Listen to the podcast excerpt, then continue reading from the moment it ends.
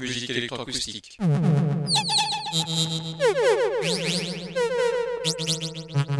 Musique concrète. Musique électronique. Musique instrumentale. Musique vocale.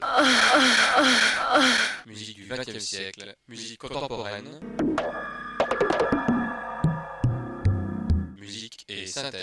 Une émission réalisée grâce à la phonothèque de l'IMEB, à la médiathèque de Bourges, à l'association des amis du GMEB.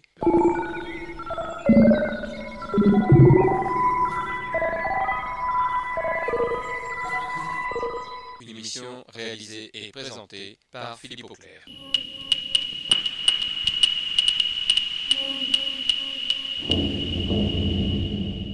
Musique et synthèse.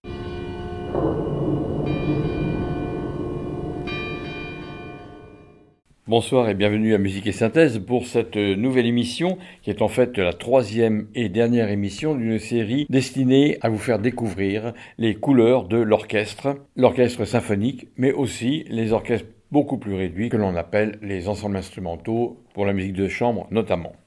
Je vous ai fait découvrir pendant les deux émissions précédentes les orchestrations amusantes, humoristiques et j'en passe à partir d'œuvres du répertoire. Je vous ai fait découvrir aussi comment on pouvait orchestrer une œuvre qui était écrite pour le piano, instrumenter une œuvre qui était écrite pour le piano. Ça a été le cas par exemple du tombeau de Couperin de Maurice Ravel, suivant les compositeurs.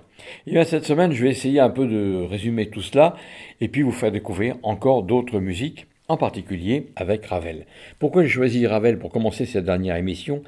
Parce que, à mon sens, et je ne suis pas le seul à le penser, le concerto en sol de Maurice Ravel est certainement une des plus belles œuvres du répertoire, en tout cas en ce qui concerne, entre autres, les couleurs de l'orchestre, et plus précisément ce second mouvement que je vous propose aujourd'hui pour commencer cette émission, du concerto en sol de Maurice Ravel, donc Adagio Assai, et j'ai choisi une version qui m'est très chère, que j'aime beaucoup, celle du soliste pianiste Samson François. Voici donc euh, cette pièce. Vous allez voir que le piano est très simple. Il faut peu de choses pour donner la couleur au piano. L'orchestre est très discret jusqu'au moment où il y a une narcisse qui monte, qui monte, jusqu'au moment aussi où la flûte va monter avec l'orchestre et culminer à un solo, puis redescendre en thésis pour aller jusqu'à la fin de ce second mouvement du concerto de Maurice Ravel pour piano et orchestre, l'Adagio Assai.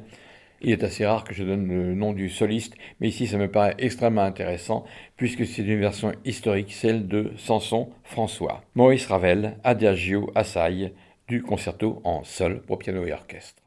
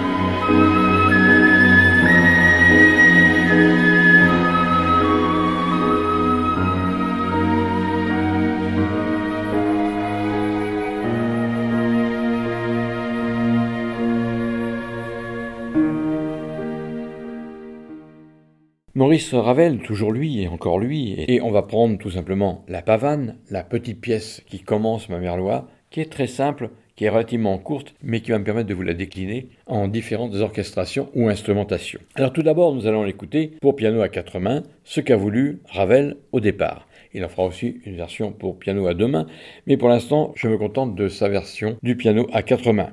Puis j'ai eu la chance d'enregistrer des élèves du Conservatoire de Bourges, percussionnistes, qui l'ont joué dans une version pour instrument à percussion, toujours cette euh, pavane de la Belle Bois dormant.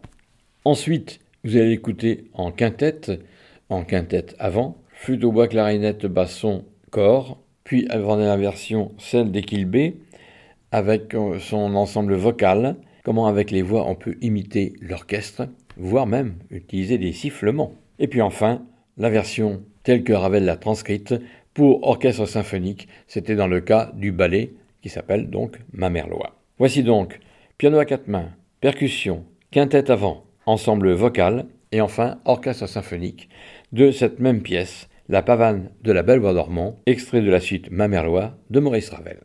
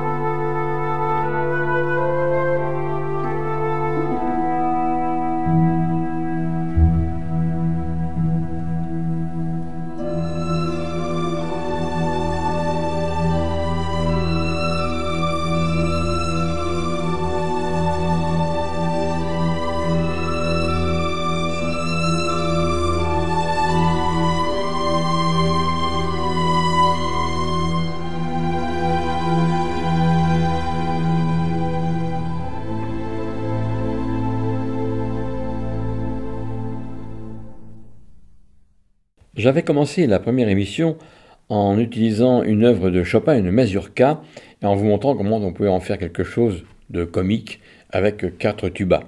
Eh bien ici, ce n'est pas le cas de cette mazurka, mais c'est une valse, une valse précisément la numéro 7 de Chopin, que Glazunov a orchestrée pour une suite qui s'appelle Les Sylphides. Les Sylphides, c'est un ballet en un acte de Michel Fokine avec les décors et costumes d'Alexandre Benoît, créé à Paris pour les ballets russes, encore eux, le 2 juin 1909 au théâtre du Châtelet. Les interprètes principaux en sont Tamara Karsavina, Anna Palovla et Vaslav Nijinsky. La musique est de Chopin, œuvre pour piano, orchestrée par Alexandre Glazunov. Entre 1922 et 1926, puisqu'il s'agit d'un ballet, eh bien Serge Daguilev va faire appel à Georges Braque pour créer les décors et costumes de ce même ballet quand il sera repris à Paris. Voici donc une valse, celle de Chopin, la valse numéro 7, originellement écrite pour le piano dans sa version donc originale, et puis la version orchestrée par Glazunov dans ce ballet qui s'appelle Les Sylphides.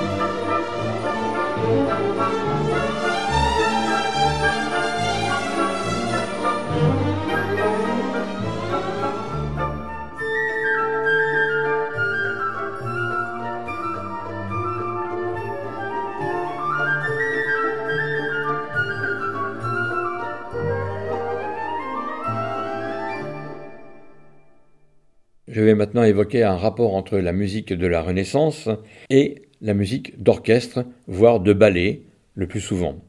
Tout d'abord avec Tchaïkovski. Dans La Belle Bois dormant, il y a un final qui utilise une chanson célèbre qui s'appelle Vivre Henri IV. Nous sommes au début de la Renaissance et cette chanson met en valeur toute la personnalité d'Henri IV en sachant que c'était un vers galant. Eh bien voici donc cette belle voix dormant, le final, qui utilise tout simplement cette chanson Vive Henri IV. Vous allez entendre tout d'abord la version chantée comme elle l'était à la Renaissance, et vous l'écouterez ensuite orchestrée à l'intérieur de ce ballet de Tchaïkovski, La Belle Voix dormant, le final.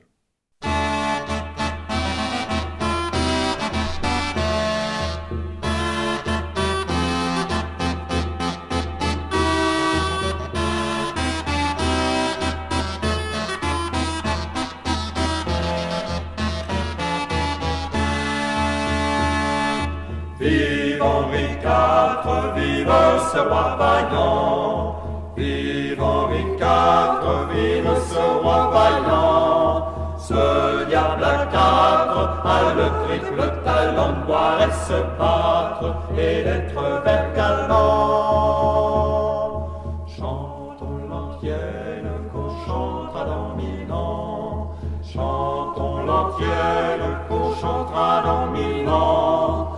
Que Dieu maintienne en paix ses descendants jusqu'à ce qu'on tienne la lune avec les dents.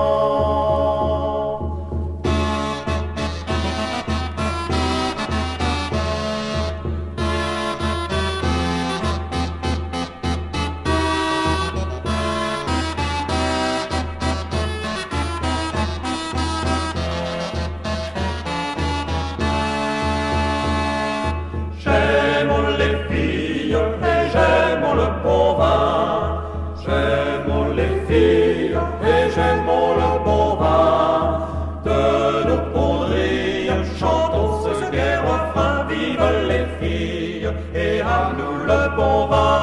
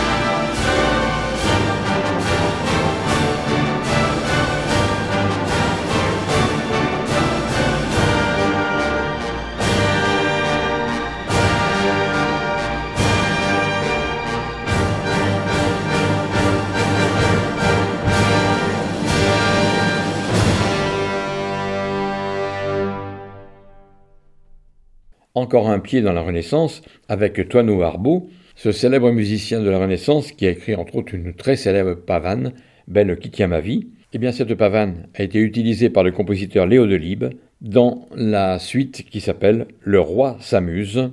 Le roi s'amuse, eh bien, c'est une suite de ballets, d'airs, de danse dans le style ancien, je cite le compositeur.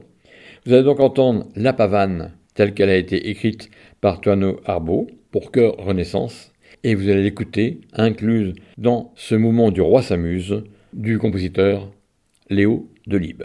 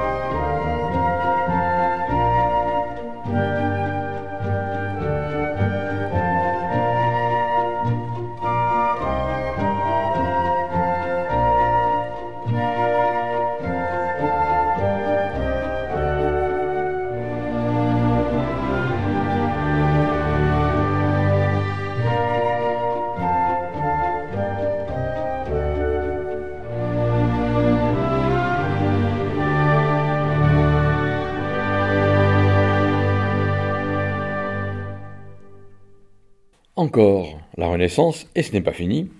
La Renaissance avec Jacques Ibert, Jacques Ibert qui a écrit une suite qui s'appelle Diane de Poitiers.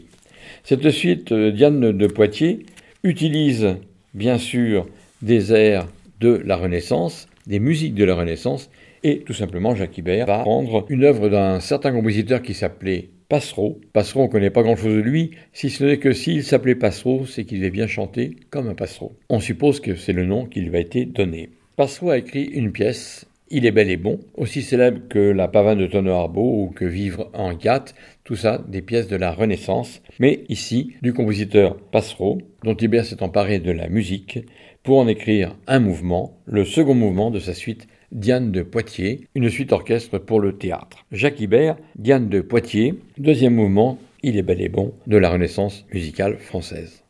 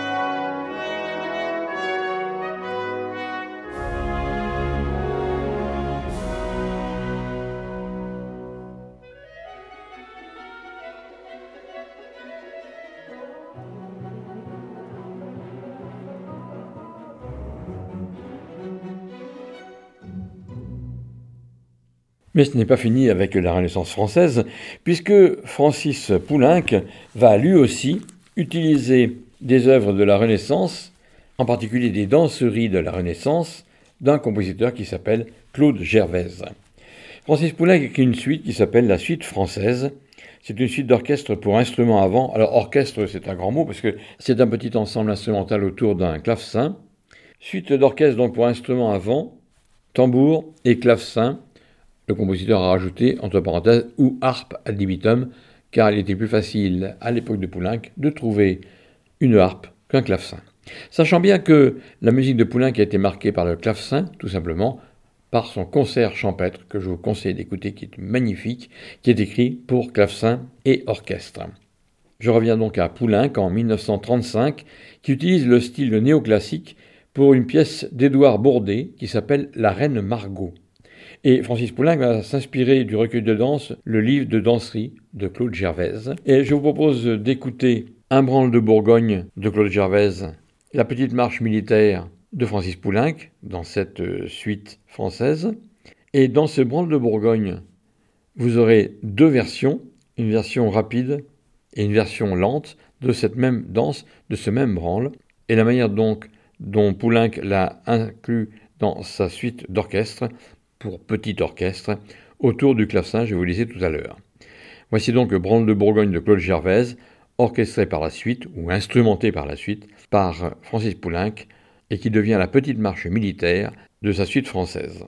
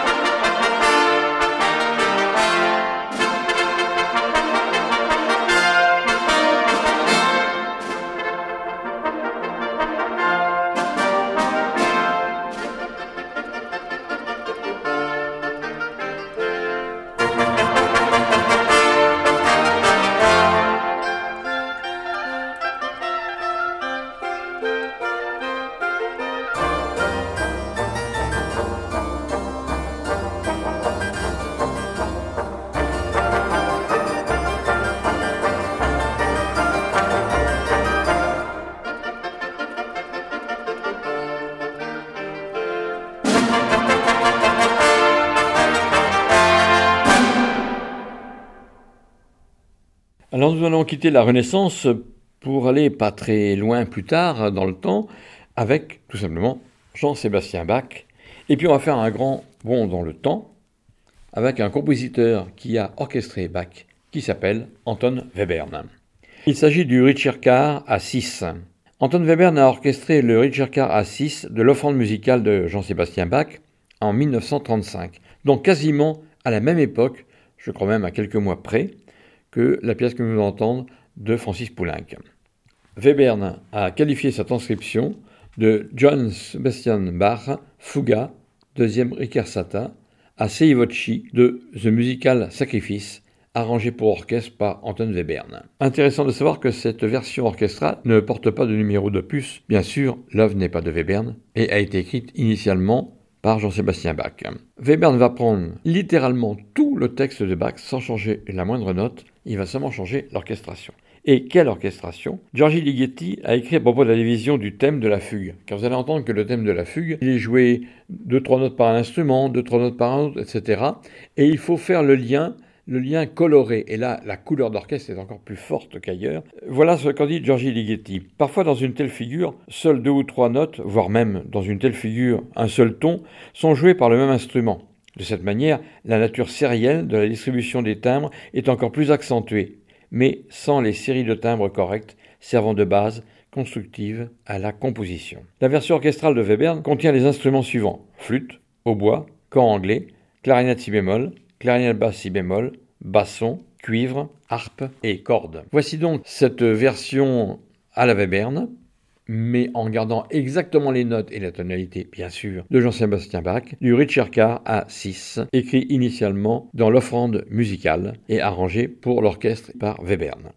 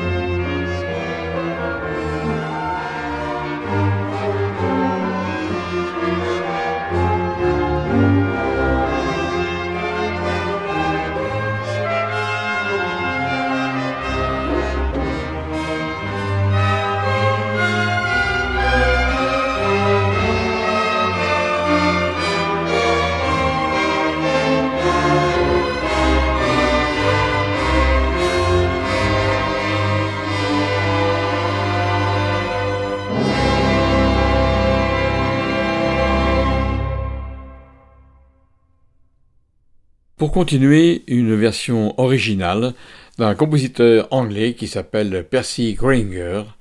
Et ce compositeur anglais a bien sûr utilisé du folklore anglais qu'il a orchestré, qu'il a arrangé pour différentes formations lui-même. Il en a fait une version pour chœur d'homme, ensuite pour chœur mixte et enfin pour orchestre d'harmonie. Il s'agit d'une chanson qui s'appelle Irish Tune from Country Derry. Donc vous allez entendre les trois versions successivement écrites pour chœur d'homme, ensuite réécrites pour chœur mixte, et enfin orchestrées pour orchestre d'harmonie par Percy Gringer.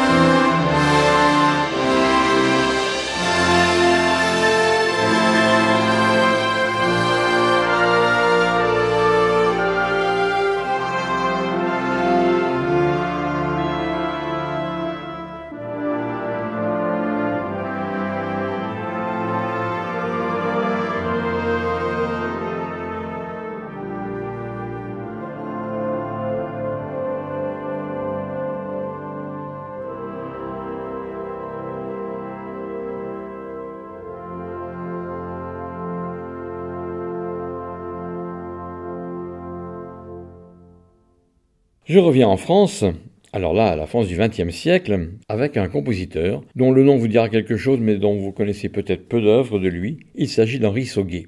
Henri Sauguet a écrit un magnifique ballet que je vous conseille d'entendre dans son intégralité qui s'appelle Les Forains. Je vous ai déjà parlé d'Henri Sauguet, mais ici c'est une œuvre qu'il écrit lui-même pour l'orchestre symphonique, mais un musicien, un accordéoniste très célèbre, Richard Galliano, très marqué par Astor Piazzolla. Richard Galliano va s'emparer d'un mouvement de ces forains de Sauguet qui s'appelle l'entrée des forains. Et vous allez entendre tout d'abord les forains d'Henri Sauguet l'entrée des forains dans la version originale pour orchestre, dans le ballet pour lequel la musique appartient à Henri Sauguet. Orchestration originale, suite d'orchestre, mouvement, l'entrée des forains. Et puis ensuite, vous allez entendre ce même mouvement, mais joué à l'accordéon par Richard Galliano.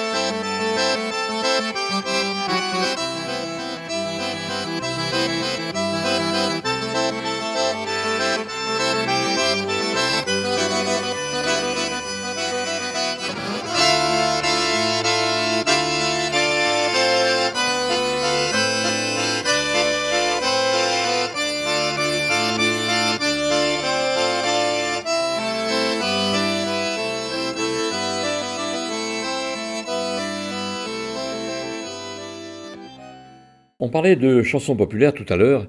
On va avoir à une chanson populaire euh, extrêmement intéressante et originale qui s'appelle Frère Jacques. Pour ceux qui ont fait un peu de musique, c'est en majeur. Frère Jacques, frère Jacques, c'est un canon. Mais les Allemands, eux, ont la même chanson, exactement la même. Elle est en mineur. Et elle s'appelle Frère Feu. Frère Feu, frère Feu. Donc elle est en mineur. Et cette version mineure, eh bien, c'est ce que va prendre Gustav Mahler pour écrire un de ses mouvements de sa première symphonie, qui s'intitule Symphonie Titan.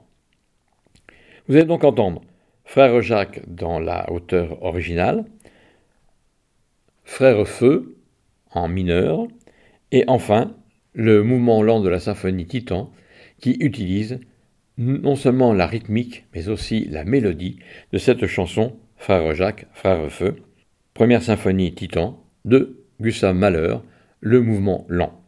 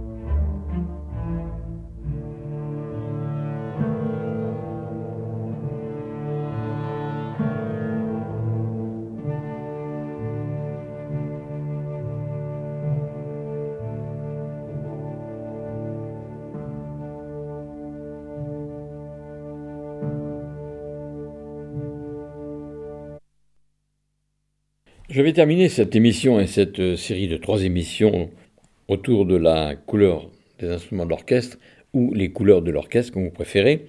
Mais avant tout, je vous donne rendez-vous dimanche prochain de 18h à 19h30 sur les ondes de Radio Résonance 96.9 ou sur notre site radioresonance.org. Vous pouvez bien sûr podcaster l'émission, vous pouvez l'entendre en direct sur nos ondes, mais aussi en direct sur notre site, en streaming donc. Et vous pouvez aussi l'écouter en direct le mardi de 22h à 23h30, en direct sur Radio Résonance 96.9 et donc en direct aussi en streaming donc sur radioresonance.org et vous pourrez toujours la podcaster. Eh bien, pour clore cette évocation de l'orchestre et des couleurs de cet orchestre, je vous propose euh, Gershwin. Gershwin et ce passage de Porgy Bess qui s'appelle Summertime. Tout d'abord dans la version originale de l'orchestre symphonique, puis dans une version de Miles Davis, dans une version jazzée, ce qui a été souvent le cas pour Gershwin mais pour d'autres musiciens, où on prenait leur thème et on en faisait une pièce de jazz. Eh bien ici c'est encore plus typique peut-être que dans d'autres exemples, ce Summertime, très célèbre de Gershwin, extrait de son opéra Porgy Bess, dans la version originale et dans la version jazzée de Miles Davis. Bonne écoute, à la semaine prochaine.